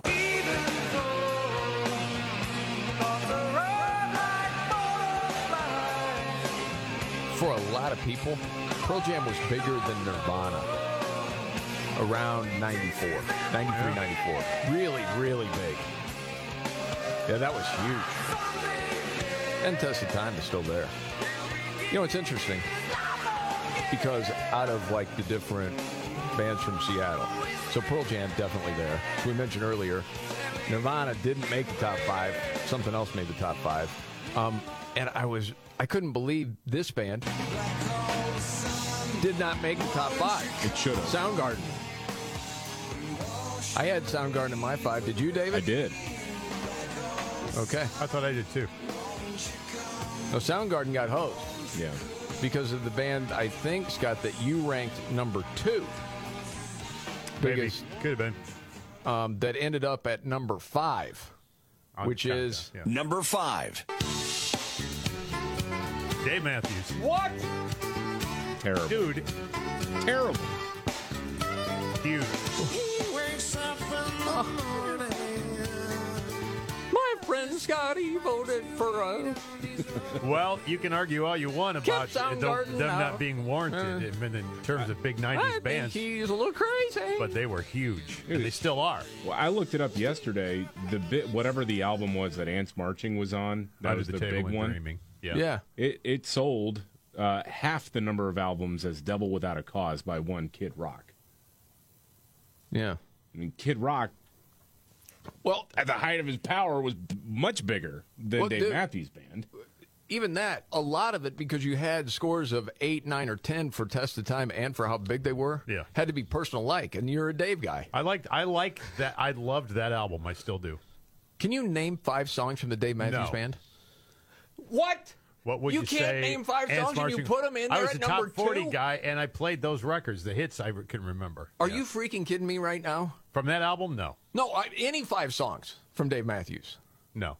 No, and you had him at number head. two? Yes. What is this? And they also influenced a whole bunch of people that uh, it- after that that that were signed Your personal like for a band is up here, but I can't name five Well, songs. I Oh, golly. Wow, okay. man. Can you name four of the uh, five songs for number four artist? I didn't vote for number four. Neither did I. But I could. Okay. Do you want to play, play number four right now? I Might as can. well. Yeah, let's do it. Number four.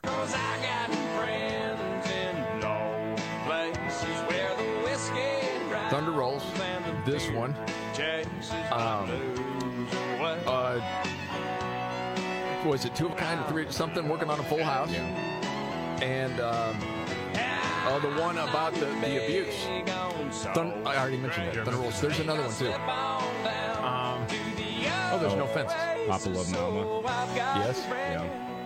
Yes. Or Mama Love Papa, whatever it was, yeah. The Dance. Oh, the dance, man! They played that at my mom's funeral. Sorry to bring everybody down. Dang. Yeah. Oh, dude.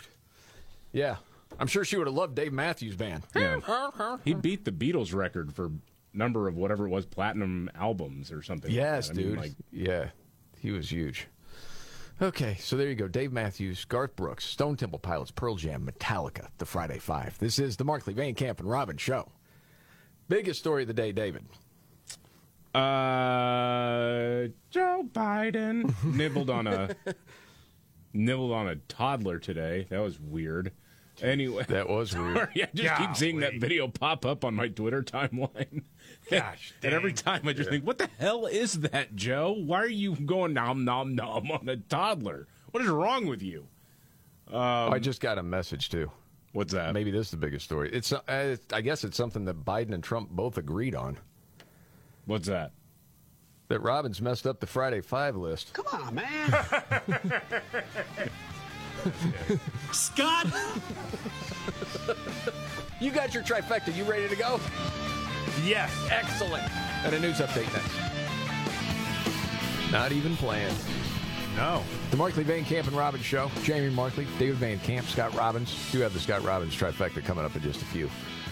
Um, also, a news update from David Van Camp. Before we get there, though, there's some people upset about the Friday Five of different. We did the biggest musical artists of the '90s, and we try to get to everything, but a lot of times our honorable mentions, we don't have time to get to all of them.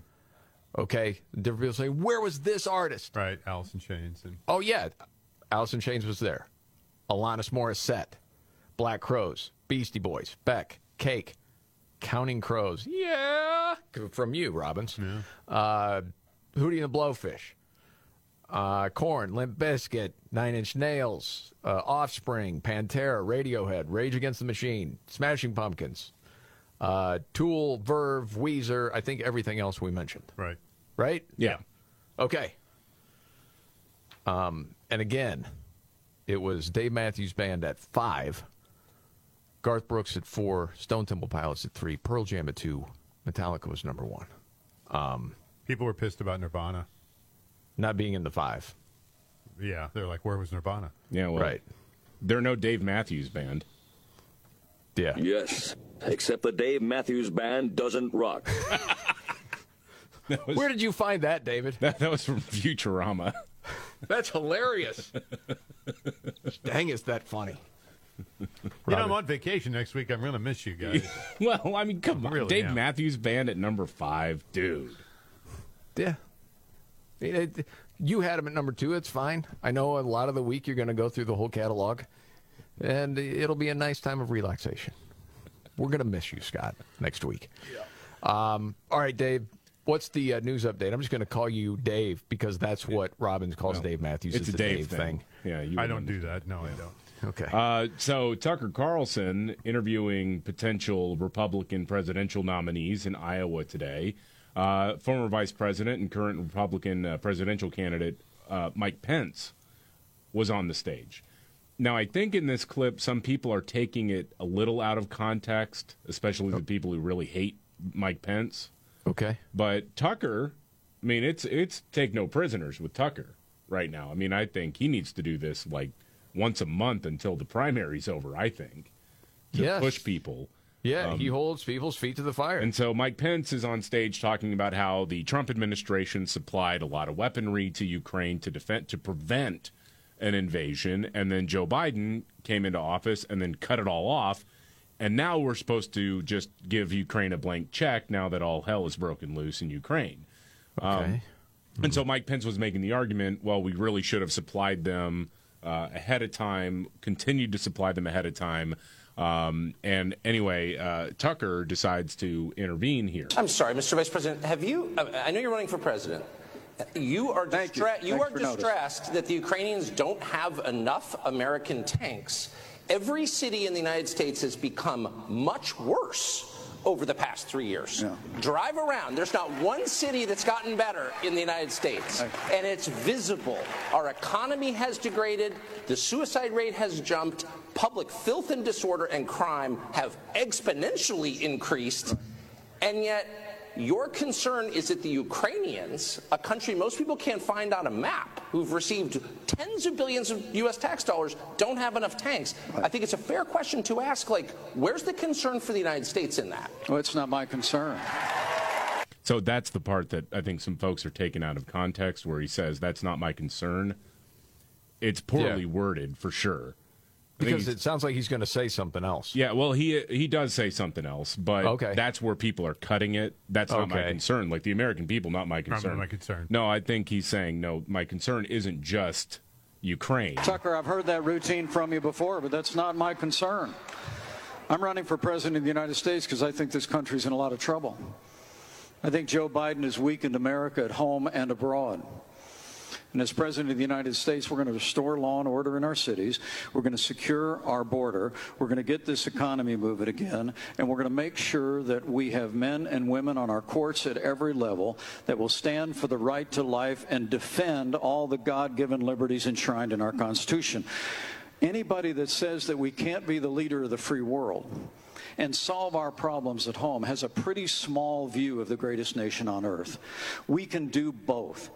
And as President of the United States, we will secure our border, we will support our military, we will revive our economy and stand by our values, and we will also lead the world for freedom. It's a stock answer. Y- yeah. And I like Mike Pence, but it, that's so Republican stock. Okay, yeah. Again, when I think about the southern border and I think about what our country's doing for other countries, including Ukraine, it's maddening of what's happening. And again, you've heard the same sort of stock answers for years and years and years, and we still have the same problems. You want someone that you believe is actually going to do something different. Well, somebody who recognizes it's a problem. Yes. I mean, again, Mike Pence, if he was a color, he'd be beige. It's just a. Uh, Yeah, I like him. It's not and that. It seems like a good guy. you know, Yes, and but I- he's I got s- that part down. It's just so. ugh. I know. I know. Gee, what a firebrand politician he is. Yeah, you know something else too. Citing the base. What? Um, well, Yes, except the Dave Matthews Band doesn't rock. and that's something else that I think that we got to tackle in this country. Just me. okay. that was my way of moving to the trifecta Yeah, because I know you got your top three of the day, right? Yeah, let's go. All right, you ready? Let's do this.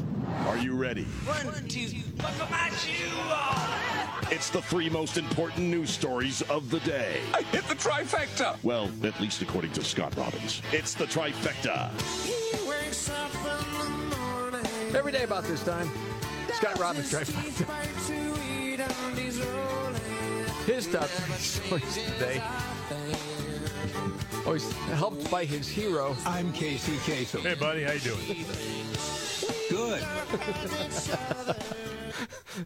Man can't put that together in record time. That is hilarious. oh, you got to admit, Scott, that's fun. Oh, it's hilarious. Oozing with comedic talent. Yes. Casey, is that funny? Yes. I thought so. Okay. I'm ready. Okay. Three. Number three, top 10 stories media didn't mention this week. I'm never doing the five again, ever. I'm just. Oh, don't be a I'm just going to be Stand by what you like. I'm just going to abstain. Uh, I wanted to get to this story, and it- it's it's a little longer than usual. But there's a uh, Twitter person named Tara Bull, and every week she puts uh, this thing out. And I thought it was interesting this week. The top ten headlines the media didn't tell you about this week. Okay. And we've talked about some of these here. Ray Epps to be criminally charged and arrested for his actions on January 6th. Number nine, Robert F. Kennedy Jr. promises to prosecute Fauci if elected. Number eight, whistleblower accuses the Biden administration of being involved in an international child sex trafficking operation. Number seven, unsealed documents in the Trump indictment case reveal Mar-a-Lago boxes did not contain state secrets. Number six, new study finds Amish children rarely diagnosed with cancer, diabetes, or autism, despite not being vaccinated or medicated. Number five, BBC responsible for contributing to the death of 2 million people due to censoring the dangers of the mRNA COVID vaccines. That's a wild one. That's a wild one. Number four, Elon Musk launched a new company, XAI, and Twitter began revolutionary creator ad revenue sharing program. Number three, DNA contaminant SV40 found in Pfizer's COVID vaccines proven to cause cancer, according to the National Library of Medicine. Didn't hear about that one. Number two, lawmakers introduced legislation to disarm the IRS. And number one, Biden ordering military reserves to Europe, requests the removal of Ukraine aid oversight. Just a list of things nobody mentioned, nobody talked about except on this show Well, that's pretty good, man. this week. You got a lot of countdowns. You got a Friday five. Yeah, And you got her top ten within yeah, your top yeah, three. Those are all good ones. though. Yeah, that's good stuff. I'm ready. I All know. right, here we go. so- it's the Scott Robbins trifecta, top three of the day. Two. Number two, you want to talk about Chinese donations and a Biden think tank. Yeah, uh, Paul Moore, who served uh, as the agency's chief investigative counsel during the Trump administration, in congressional testimony on Thursday, University of Pennsylvania raked in, get this, 100 million from China-based contributors between 2017 and 22. This is according to the Washington Free Beacon. This was a substantial increase from the four years prior to 2017 when the school received 19 million. So a big jump there. So what's the deal? His testimony comes as UPenn and the Penn Biden Center are now facing scrutiny over the surge in foreign donations, many of them anonymous. They conceded that the uh, think tank's opening and President Biden's election was probably behind some of the money being funneled from China to the Biden think tank at UPenn. Wow. Nobody does it better. yeah. Yeah. The Scott Robbins trifecta's got the top three of the day. Up to number one. Number one, chess is racist. Uh, well, and that and other games, Massachusetts Institute of Technology has recommended a summer reading list of recent works from their faculty. Uh, one of the books is Imperialism in Board Games, Neoliberalism, Queer Black Womanhood, and Climate Change, of course. Now, one of the suggested books was Playing Oppression The Legacy of Conquest and Empire in Colonist Board Games, which analyzes board games' use of, use of imperialist reasoning. Now, according to its description, the book's authors, including a guy from MIT, apply frameworks of post colonial theory to a broad historical survey of board games. For instance, Snakes and Ladders stem from trading games that praised French colonialism and sanitized its brutality while also relying on crudely racist imagery. That's what happens when you play Chutes and Ladders. Okay. And chess is Is racist. Hmm. Queens, And there you kings, have it. monarchies, imperialism, colonialism, sure. because without that, no one captures anyone no. else's land ever, Ever. and takes over. Okay, We have lost our freaking minds. Do you understand that? man. We you, you- board Chutes and Ladders is now considered racist. Yeah. What is happening? Have you run out of targets? Is that the deal? Yes. It you just seems that way. You're eventually you trying just- to come up with you new just things. run out of targets and you have to create something. Yeah, the, Yes. the demand for racism has outpaced the supply. That's a great way of putting it. I agree with that. But if you make your living being a race hustler, what else are you going to do? But That's can't you question. apply that to just about anything? And by the way, the most humorless, lack of fun bunch of people ever.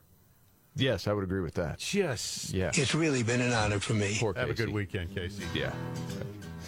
All right, Scott Robbins trifecta. Appreciate it. We still got to get to uh, news update.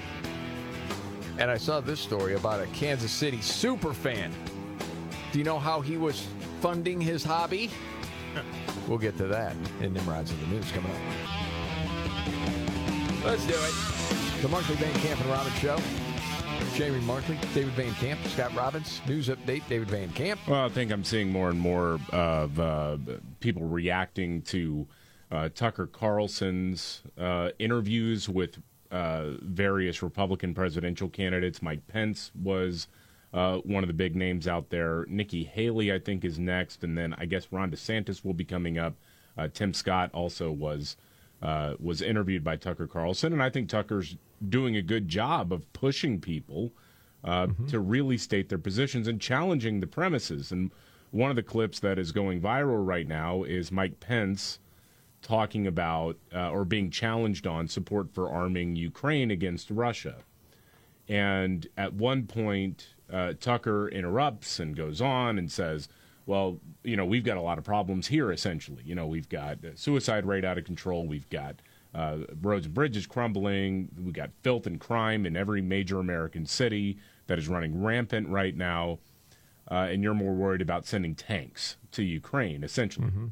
Fair enough question. What isn't fair, though, is that people are editing it down to where uh, Mike Pence says, "quote That's not my concern." What he's Yeah, addressing, what he's addressing there is, it's not that I care about Ukraine more than America. That's what Mike Pence's point was. Now the rest of the answer is kind of stock, old school Republican. Uh, Right. You know, not not really saying anything concrete. So you criticize him all you want for that, but uh, he didn't say that. No, I don't care about America or I care about Ukraine more than America. That's just not what happened. So if you cut the clip, you're actually being dishonest to people. Of course you are. Yeah, that's lying. You're, Yeah. yeah, All the all the uh, all the social media influencers uh, in some conservative media circles uh, who are sharing that and making that claim. you're lying. Those Yeah. people are lying. Again, I don't think any of us like the rest of the answer either. No. But you don't have to lie about people. Totally agree. Well said. All right. Ready for Nimrod's got a couple of great ones. Roll it out. Let's do it. When the going gets tough, Damn it, this is too hard. the dumb get dumber. All right, Ian. It's Nimrod's in the news on the Markley, Van Camp, and Robbins show. I love the poorly educated. All right. Nimrod's the news. We start in Kansas City. I see the headline a Kansas City superfan. Superfan funding his hobby by robbing banks? Wow. I'm like, the Royals? No, it'd be the Chiefs. Oh, They're successful. they are. Um, if you've ever seen the Chiefs superfan who wears a wolf costume under his Chiefs garb, and he's at almost every home and away game, his name is Javier Babudar. And it turns out he was funding his hobby by robbing banks. He's accused of robbing seven banks between April and December 2022 in Nebraska, Iowa, Tennessee, and Oklahoma. Also attempted to rob two credit unions in Minnesota Jeez. ended up with a haul of $845,000, which he laundered through casinos. Now he's facing up to 10 years in prison. Oh, buddy. and then we go to Florida. 24 year old guy, Michael Brennan, got arrested after he had used stolen credit cards and the information to book a 17 night stay at a vacation home near Clearwater, Florida. Wow. But that was nice. It sure was. So they're booking him into jail. They said, You got any drugs or contraband on you? Nope. And then they strip searched him. And they found a 22 caliber bullet. Okay? And this is from the police report, positioned underneath the suspect's testicles. Hmm. Pretty You small mean like, cartridge. like a bullet? Uh, un, un, I mean, a one that he shot him, or It hadn't been fired oh, yet. I was just gonna say. He's still in jail as we speak, Wow, and that's that's, a Nimrod's trick. in the news.